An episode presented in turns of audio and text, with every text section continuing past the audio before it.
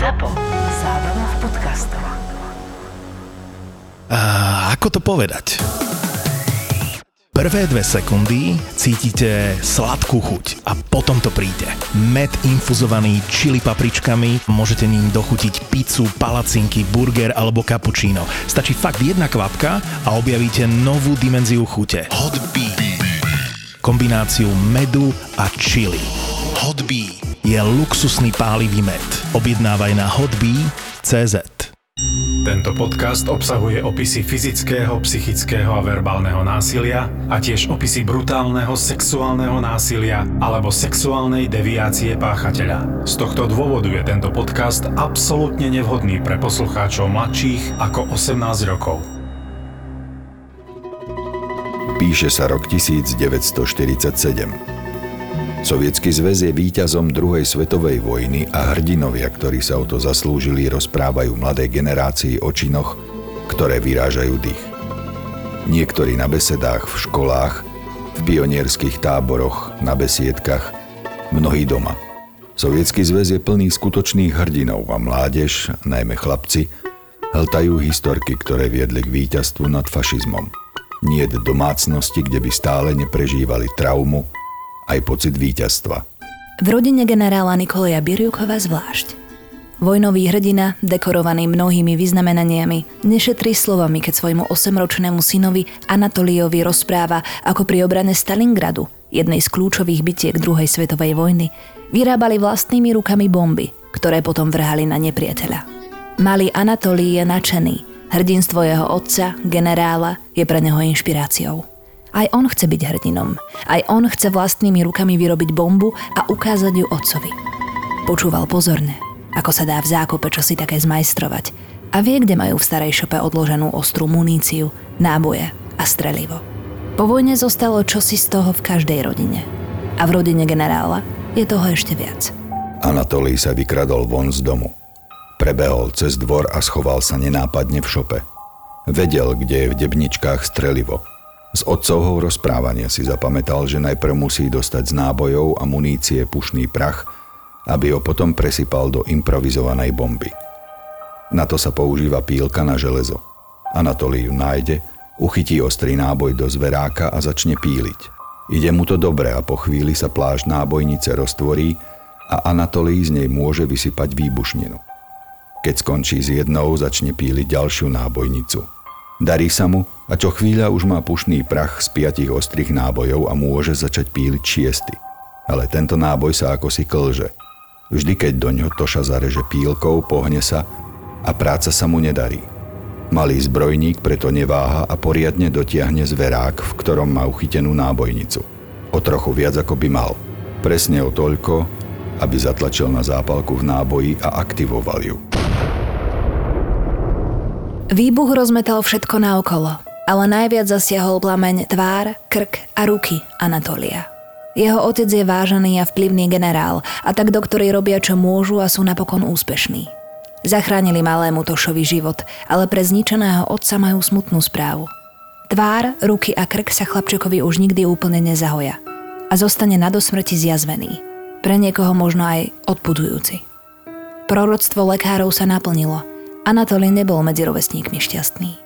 Zjazvená tvár, krk a ruky mu vyslúžili množstvo posmeškov. Len deti vedia byť vo svojej úprimnosti také kruté. Nevedel si nájsť kamarátov a keď sa predsa len s deťmi spojil, čo skoro čelil šikane a ďalšiemu osočovaniu. Zo dňa na deň sa Anatoli stál viac izoloval. Utiahol sa vo svojom vnútri, napokon prestal chodiť von. Prípad Biriukova to je prípad, ktorý sa stal v Moskve Ide teda o ruského sériového vraha. On bol totiž to polymorfný psychopat.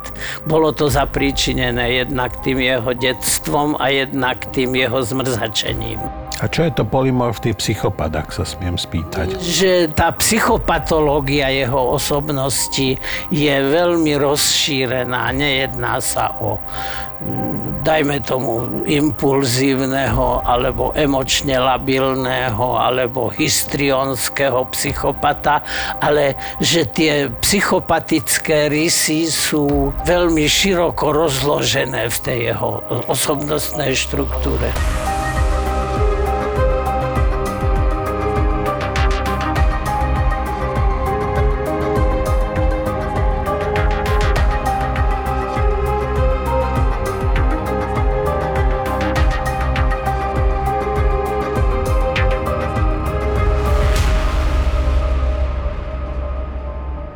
Sa už ako si automaticky počítalo s tým, že syn generála bude pokračovať v dynastii vojvodcov, Anatolí svoje skvelé vyhliadky na rýchlu kariéru v armáde zahodil hneď na začiatku. Otec zostal sklamaný. Dlho sa s tým nevedel zmieriť, až napokon rezignoval a akceptoval, že jeho syn sa rozhodol vyučiť za zámočníka a viesť pokojný život bez hrdinstva na bojovom poli. Bola to zrejme dobrá voľba. Napriek svojmu vzhľadu si Anatolí čoskoro získal rešpekt. Rozrastajúca sa Moskva potrebovala nových hrdinov – hrdinou socialistickej práce a Anatolí sa takým stal.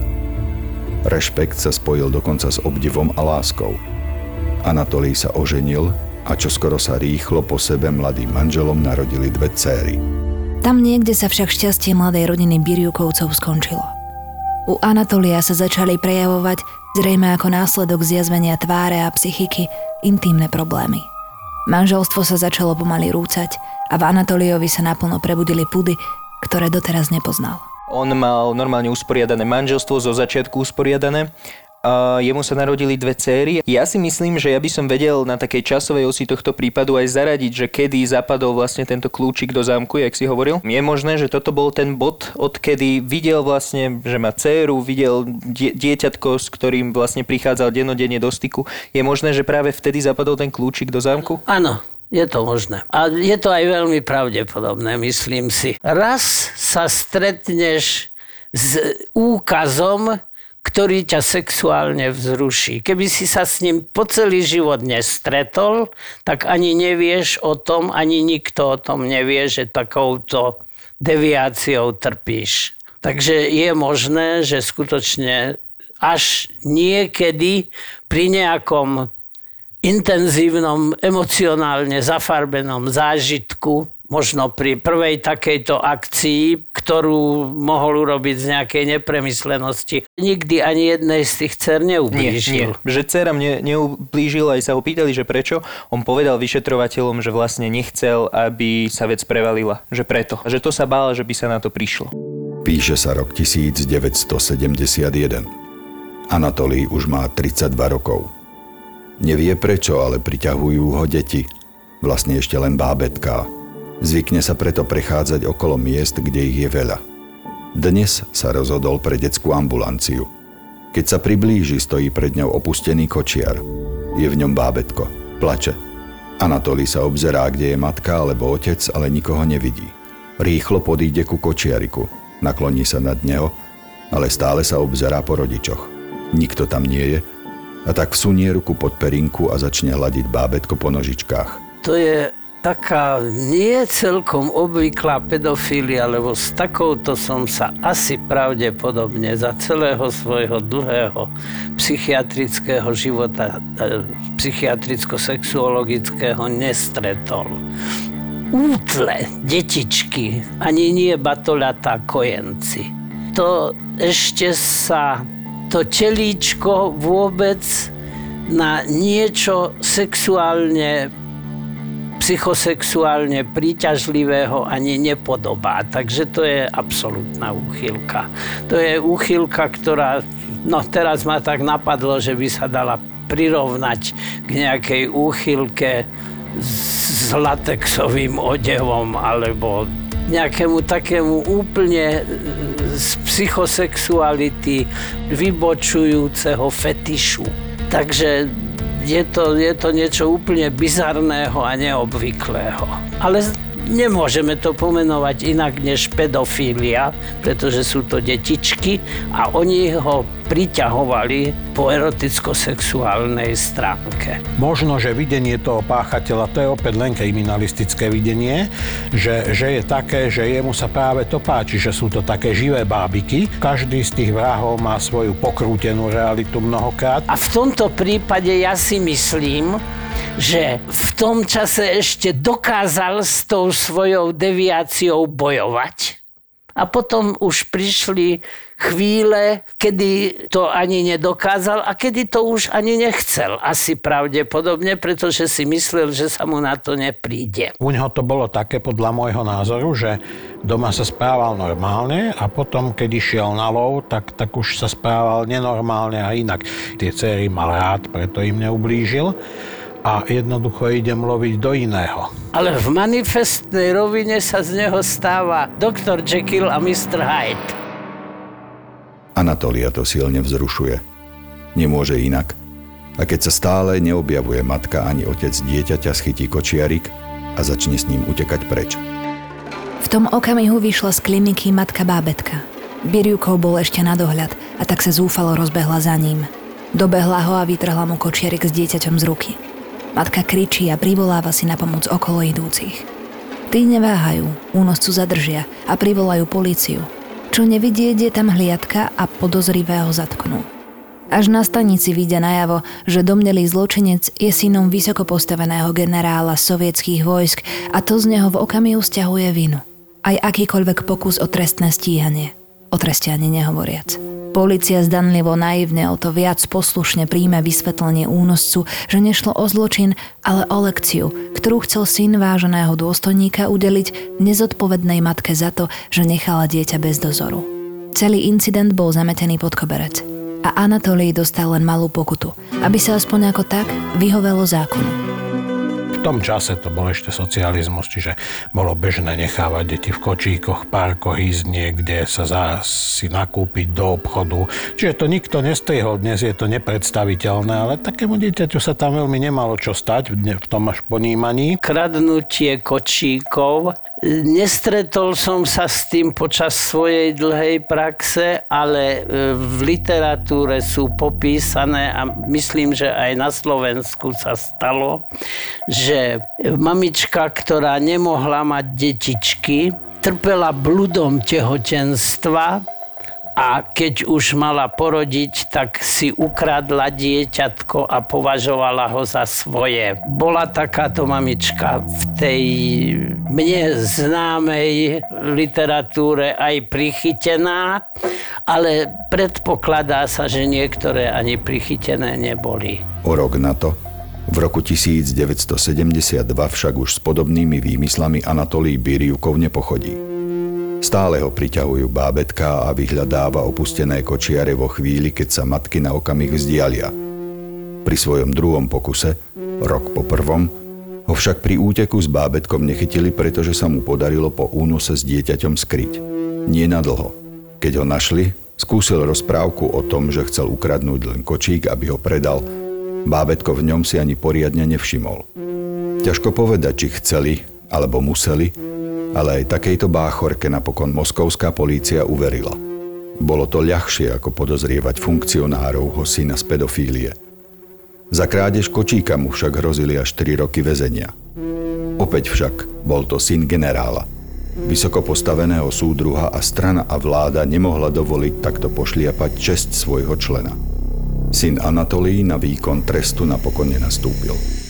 No, však v Rusku alebo v Sovietskom zväze bolo generálov viac ako indy bohov, ako sa hovorí, a v podstate spoločenské postavenie rodičov neviem, čo na to povie pán doktor, ale myslím si, že nejako nechráni a není brzdovaní bariérov proti páchaniu zločinov deťmi. Niekedy naopak, že teda tí rodičia nezasiahnu, neveria tomu, však aj my by sme neverili a neobviňovali, ale v podstate si hovorí, že má možnosť tomu zabrániť, tak to scenzuruje. No, v tomto prípade rodič chcel zasiahnuť a ono to v tom sovietskom zväze fungovalo, ty, na, naši, náš človek.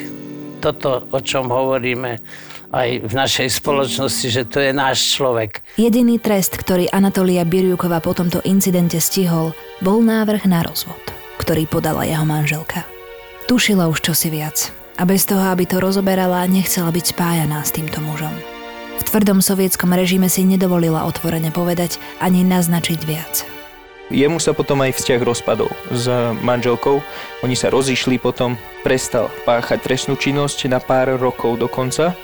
Že prečo? Prečo práve po rozvode? Bola to pre neho tak traumatická záležitosť, tak traumatická vec, že prestal na chvíľu? Chvíľu si dal pauzu. Nerad by som sa k tomuto vyjadroval, pretože si nemyslím, že o tom viem dosť. Mohlo sa stať, že spáchal nejaké skutky a neprišlo sa na ne, alebo sa mohlo stať, že skutočne sa vo svojom živote upokojil z nejakých dôvodov.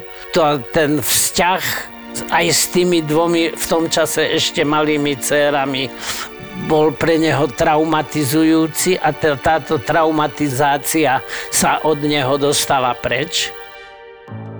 Ubehlo 5 rokov. 16. septembra 1977 sa spred obchodu s dojčenskou výživou na okraji Moskvy stratil detský kočiarik s malým dievčatkom. Ešte len bábetkom.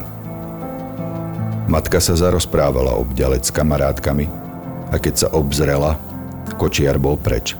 Okamžite zalarmovali políciu. Po niekoľkých hodinách policajti kočiarik našli. Malé dievčatko v ňom však už nebolo. Nedaleko miesta, kde našli prázdny kočiarik, stojí panelový dom. Pani, ktorá v ňom býva, potrebuje zájsť do pivnice pod domom, zostúpiť dole po schodoch. Vonku medzi tým utichol hluk. Polícia je bezradná, kam sa zamerať pri hľadaní bábetka z kočiara. Keď pani otvorí dvere do pivnice, zostane v šoku. Na zemi leží zohavené telo malého dievčatka. Žena vidí, že je to ešte len bábetko. Na krku má veľkú bodnú ranu. Ani privolaní skúsení vyšetrovatelia nedokážu skryť triažku. I hneď pochopia, že toto nemôžu žiadnej matke povedať. A už vôbec neukázať. Upravia fakty o tom, v akom stave jej bábetko našli a identifikáciu urobia len podľa fotografie tváre nebohej maličkej. Až o niekoľko týždňov neskôr, keď sa ukáže, že vrahom dievčatka v plienkach bol Anatolí Biriukov, vysvitne pravda o bodnej rane na krku. Keď sa Anatolí s bábetkom uchýlil do pivnice paneláku a začal ho znásilňovať, začul na hornom poschodí buchnúť dvere. Bábetko už aj tak dosť kričalo od zúfalstva, strachu a bolesti. Ale buchnutie dvier Biriukova vystrašilo ešte viac. Chcel dievčatko umlčať a tak vytiahol nôž a vrazil mu ho do krku. To však v momente nálezu malej mŕtvoly ešte nikto nevie. Rozbieha sa rozsiahle vyšetrovanie a paradoxne Jednou z hlavných podozrivých je matka dievčatka. Už o tri dni neskôr sú však policajti privolaní k ďalšiemu únosu. Náramne sa podobá tomu, pri ktorom našli zavraždené dievčatko. Aj teraz je to spred obchodu s potrebami pre deti nedaleko Moskovského prospektu Mieru. Zmizol kočiarik s dieťaťom. A opäť je to bábetko. Svedkovia opisujú muža, ktorý tlačil preč kočiar.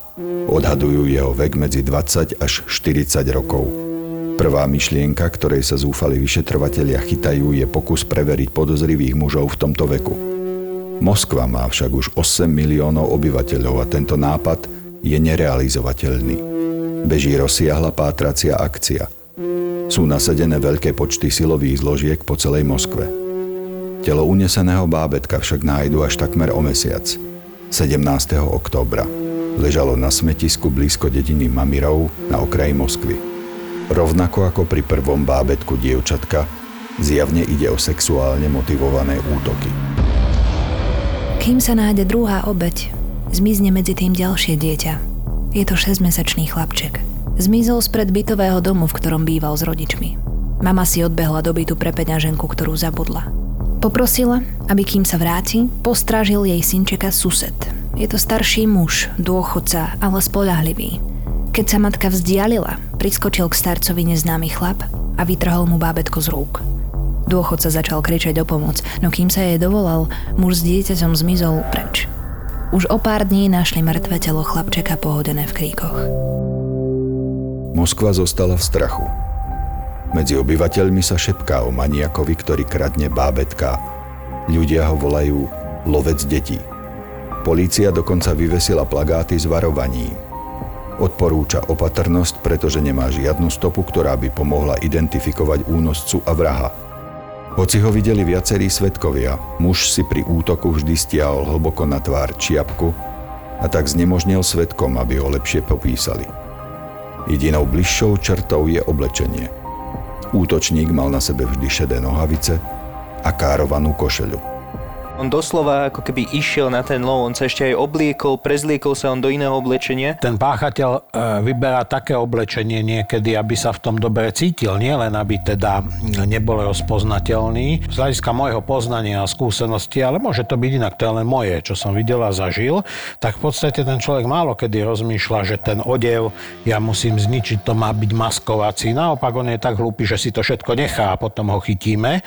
Ale aby som sa dobre cítil a ja idem na lov, ja idem na polovačku, čiže volím si dobrý polovnícky kostým pohodlný. Čož bolo aj v tomto prípade. Polícia nasadila do ulic Moskvy ďalšie hliadky. Kontrolujú každého muža s dieťaťom. Pri jednej z takýchto razí polícia legitimuje aj Anatolia Biriukova. V tom čase nemá so sebou žiadne dieťa, ale stačí mu to na to, aby pochopil, že akcia na jeho dolapenie je rozsiahla a že ho skôr či neskôr môže niekto v Moskve identifikovať. Opúšťa preto sovietsku metropolu a presunie sa do svojho rodného mesta, do Čechova. Mňa by zaujímalo aj, že či stiažuje to, že sa Čín vlastne stal v Moskve. Moskva v tom čase, myslím, 8 miliónov obyvateľov mala, e, ak sa nemýlim, že či to stiažuje vlastne celkovú profiláciu páchateľa, že či je to hra aj čísiel, lebo myslím si, že keby sa niečo stane v Bratislave a niečo v Moskve, že či to stiažuje prácu takto. Sťažuje to nie profiláciu, ale dolapenie toho páchateľa, lebo to Rusko je velikánska íša, takže e, mohol vyčíňať v Moskve a o niekoľko hodín, o niekoľko dní podľa toho, ako je schopný cestovať, mohol vyčíňať na opačnom konci Sovietskeho zväzu. Presne toto sa stalo v tomto prípade. Presunul sa a začal potom unášať takto deti v Čechove. A preto by ma zaujímalo, že ako dôležitý je tento moment prekvapenia pre vyšetrovateľov. Pravdepodobne asi dosť, že? Nie vždy. Niekedy je dobré, keď nevie páchateľ, že sme mu na stope a niekedy sme radi, keď vie, že sme mu na stope dokonca ho znervozňujeme, aby robil chyby. Každopádne, keď sa dozvie, že po ňom idú a že už o ňom asi aj čosi vedia, tak znervoznie. Už onedlho unesie dve, ani nie rok staré dievčatká. Keď ich nájdu, sú mŕtve. Všetky znaky sú takmer totožné s únosmi a zavraždením bábetiek v Moskve. Polícia rýchlo presunie svoje kapacity do Čechova. 21. novembra tlačila mladá mamička Kočiarik so svojou štvormesačnou cérkou k obchodu v Čechove, v ktorom si chcela nakúpiť. Bábetko zaspalo a nechcela ho budiť, preto ho nechala pokojne spať vonku, kým zašla do obchodu. Po celom Čechove sa však už rozšírila správa o smrteľnom nebezpečenstve pre malé deti v kočiarikoch a tak nervózna matka po očku neustále kontroluje kočiarik zaparkovaný vonku. Keď ku kočiariku priskočil muž v čiapke a vytiahol z neho spiace dievčatko, zbadala ho. Vybehla z obchodu a začala hlasno kričať o pomoc. Upútala pozornosť mnohých, ktorí i hneď pochopili, že majú dočinenia s človekom, o ktorom sa šíria desivé zvesti. Začali ho prenasledovať. Matka aj prenasledovatelia kričali a postupne sa k ním pridávali ďalší, ktorí bežali za mužom s dieťaťom na rukách. Únosca čoskoro pochopil, že dieťa je mu na príťaž, ak chce ujsť. A štvormesačné bábetko zahodil za seba priamo na tvrdý asfalt. Dieťa naň dopadlo ako kameň. Všetci, ktorí to videli, neskôr hovorili o zázraku. Dieťaťu sa nič nestalo. Ďalší a ďalší sa pridávali, kričali, že pred nimi uniká lovec detí a naháňali ho až na kraj mesta. Tam sa im však stratil v prilahlom lese. Celá situácia vyzerala aj tentoraz beznádejne. Až na jeden malý, ale podstatný detail. Únoscovi príbehu spadla čiapka. Odhalila tak rozsiahle popáleniny na tvári a krku ktoré nebolo možné prehliadnúť a každý, kto ich zbadal, si ich okamžite zapamätal. Polícia tak dostala významnú stopu, ktorá viedla k presnému popisu páchateľa sériová vražda, okrem toho, že sú tam obete zabité a znásilnené, tak nemá nič spoločného. Od toho sme tu, aby sme nejakým spôsobom, kto toto mohol urobiť, ako mohol vyzerať, čo mohlo sa odohrávať v jeho hlave. Tam je tá profilácia. No ale keď dáme hlavy dokopy, vy, my, psychológovia, Samozrejme. antropológovia, technici, tak pomaly vieme aj čo včera jedol, aké má číslo to pánok kde Tak, býva v niektorých tak, prípadoch. tak, tak. To je tá sila toho týmu. Niekoľkokrát sa mi podarilo byť členom takéhoto týmu a narastli mi ramená, že veľmi dobre som ho odhadol, toho človeka. Až sám som bol prekvapený. Áno, Už o pár dní bol Anatolij Biriukov zadržaný. Prezradili o popáleniny z ranného detstva, keď sa snažil po vzore svojho otca vyrobiť si svoj pomocne bombu. Pri zatknutí nekládol žiadny odpor, bol sebavedomý a bez okolkov opísal vyšetrovateľom svoje činy. Bolo zjavné, že sa opieral o veľký vplyv svojho otca, generála, hrdinu druhej svetovej vojny. Veril, že ho vyseká z obvinení aj tento raz. A otec svoj vplyv naozaj využil. Odmietol tvrdenia, že práve jeho syn by mohol byť ten obávaný lovec detí a angažoval na jeho obhajobu známeho advokáta. Vážnosť, ktorú požíval, zabrala. Ale nie na dlho. Vyšetrovatelia otca konfrontovali s dôkazmi, strašnými detailami i výpovediami jeho syna, ktorého usvedčovali bez akýchkoľvek pochybností. Ani sovietská strana a vláda, ktorá disponovala takmer bezhraničnou mocou, si nemohla dovoliť chrániť páchateľa takých obludných zločinov. A rovnako si nemohla dovoliť, aby na jej povesti zostala taká krvavá škvrna. Otec, generál Nikolaj Biriukov sa verejne svojho syna zriekol. On bol konfrontovaný s dôkazmi, ktoré boli nepriestrelné. A vtedy sa zriekol svojho syna a zavrhol ho. No ale nejak není rozdiel medzi maršalom Sovietskeho zväzu a nejakým človekom, ktorý zametá ulicu, že či jeho dieťa toho nechráni tá, tá hodnosť Samozrejme. od páchania činov. Jednak nechráni, ale hlavne by ho nemalo chrániť pred spravodlivosťou. To je ten systém, ktorého by sme sa veľmi radi, aspoň my štyria, čo tu sedíme, zbavili.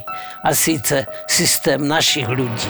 Jediný možný verdikt, ktorý mohli žalobcovia aj verejnosť akceptovať, bol trest smrti. A na ten bol v roku 1978 za 5 vražd malých bábetiek Anatolí Biriukov odsúdený. Kým došlo k výkonu trestu, pokúsil sa vo svojej cele opakovane o samovraždu, ale za každým neúspešne. Anatolij Nikolajevič Biriukov bol popravený zastrelením 24. februára 1979. Čo je zaujímavé, tak jeho otec, vlastne ten známy generál Sovietskeho zväzu ešte z druhej svetovej vojny, tak on umrel dva roky po svojom synovi. Pravdepodobne hovorí sa, že od žialu. Preto som sa ťa chcel opýtať ako doktora, že je to naozaj možné, že zomrieť od nejakého žialu alebo nejaké potupy dokonca v tomto prípade pravdepodobne asi tak? Zomrieť po smrti dieťaťa od žialu, prestane ten človek dbať o seba možno, prestane dbať o svoje zdravie, prestane zdravo žiť. Človeku sa môže stať všeličo zlé a veľmi zlé, ale myslím si, že smrť dieťaťa, a je to jedno, či je to vrah alebo nie je vrah, lebo je to stále moje dieťa, patrí medzi také najhoršie udalosti, ktoré sa človeku môžu stať. Našej rodinnej priateľke a zomrel jej 59-ročný syn, na pohrebe mi povedala, Sveťo, toto sa žiadnemu rodičovi nemá stať. Jeho otec nikdy neuniesol verejnú potupu i hlboké sklamanie nad tým, čoho sa dopustil jeho syn. Generál Nikolaj Biriukov, otec lovca a vraha piatých bábetiek, zomrel dva roky po svojom synovi.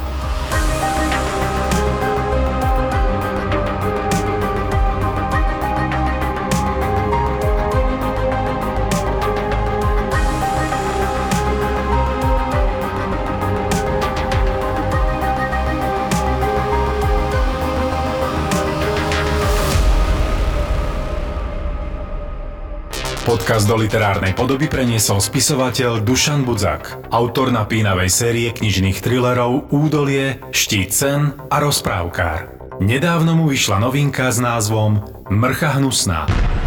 Konanie vraha analizujeme s dlhoročným súdnym znalcom z oblasti psychiatrie, doktorom Svetozárom Drobom a bývalým kriminalistom Matejom Snobkom. Čaute opäť, tu je Maťo, polovica ZAPO. V tejto epizóde ste počuli reklamu, za ktorú nemáme ani euro. Aj tak sme ju urobili. Vysvetlím prečo a budem trochu osobný. Sám som napísal Čeňkovi, že to chceme urobiť, lebo on zachránil zápon niekoľkokrát a ani o tom nevedel. Na konci minulého roka som bol celkom down, vyšťavený a demotivovaný, že podcasty nás s Palinom možno neuživia, nezaplatia nám naše hypotéky. Netvrdil by som, že som to chcel vzdať, to nie, to by som neurobil, ale veľmi som začal pochybovať a to nikdy nie je dobré. Chytala ma taká drobná panika. A vtedy som na YouTube raz neskoro večer objavil Čeňkové videá Milióny nebo bankrot, alebo ako on hovorí ranec nebo sranec, o tom ako rozbehnúť malý biznis za 3 mesiace. A zistil som, že rovnaké problémy, aké riešim ja, museli riešiť aj oni že vždy sa niečo poserie. Tie videá ma motivovali, aby som pokračoval v tom, do čoho sme sa s Palinom v lete naplno all in pustili, keď som odišiel z rádia a zariskoval som. Aj tým videám vlastne vďačím za to, že som to nevzdal. A keď som videl, že Čenek s Martinom ktorí rozbiehali biznis a marketing s pálivovou mačkou Hotbee na YouTube, majú rovnaké hodnoty v podnikaní, že to mm, robíme s Čeňkom z veľmi podobných dôvodov, vyznávame možno rovnaké životné hodnoty alebo minimálne v tom podnikaní, tak mi to veľmi pomohlo. A a potom som videl, ako, ako sa im to podarilo. Ako pálivý med Hot Bee prakticky za týždeň vypredali a tešil som sa normálne pri tej telke s nimi. V poslednej epizóde tej série sa rozhodli skúsiť to aj na Slovensku, aspoň o tom uvažovali a vtedy som to pochopil musím im to vrátiť. Cítil som, že chcem Čeňkovi napísať a ponúknuť mu priestor v našich podcastoch, tak som si objednal balenie so štyrmi flaštičkami Hot Bee z ich e-shopu, z tej druhej várky, ktorú naskladnili, aby som vedel, či fakt stačí jedna kvapka do kapučína, alebo ako chutí tá pizza, keď ju pokvapkám. A napísal som Čeňkovi tak som zvedavý, či mu aspoň trochu vrátime to, čo on netušiac dal nám nádej, že aj malý biznis môže vyrásť, ak človek vydrží a prekoná prekážky. Link na pálivý med Hotbee som vám dal do popisu epizódy, takže stačí klik v tejto aplikácii a ste na ich webe hotbee.cz. Chalani, držím palce a pozdravujem za celé zápo do Čiech.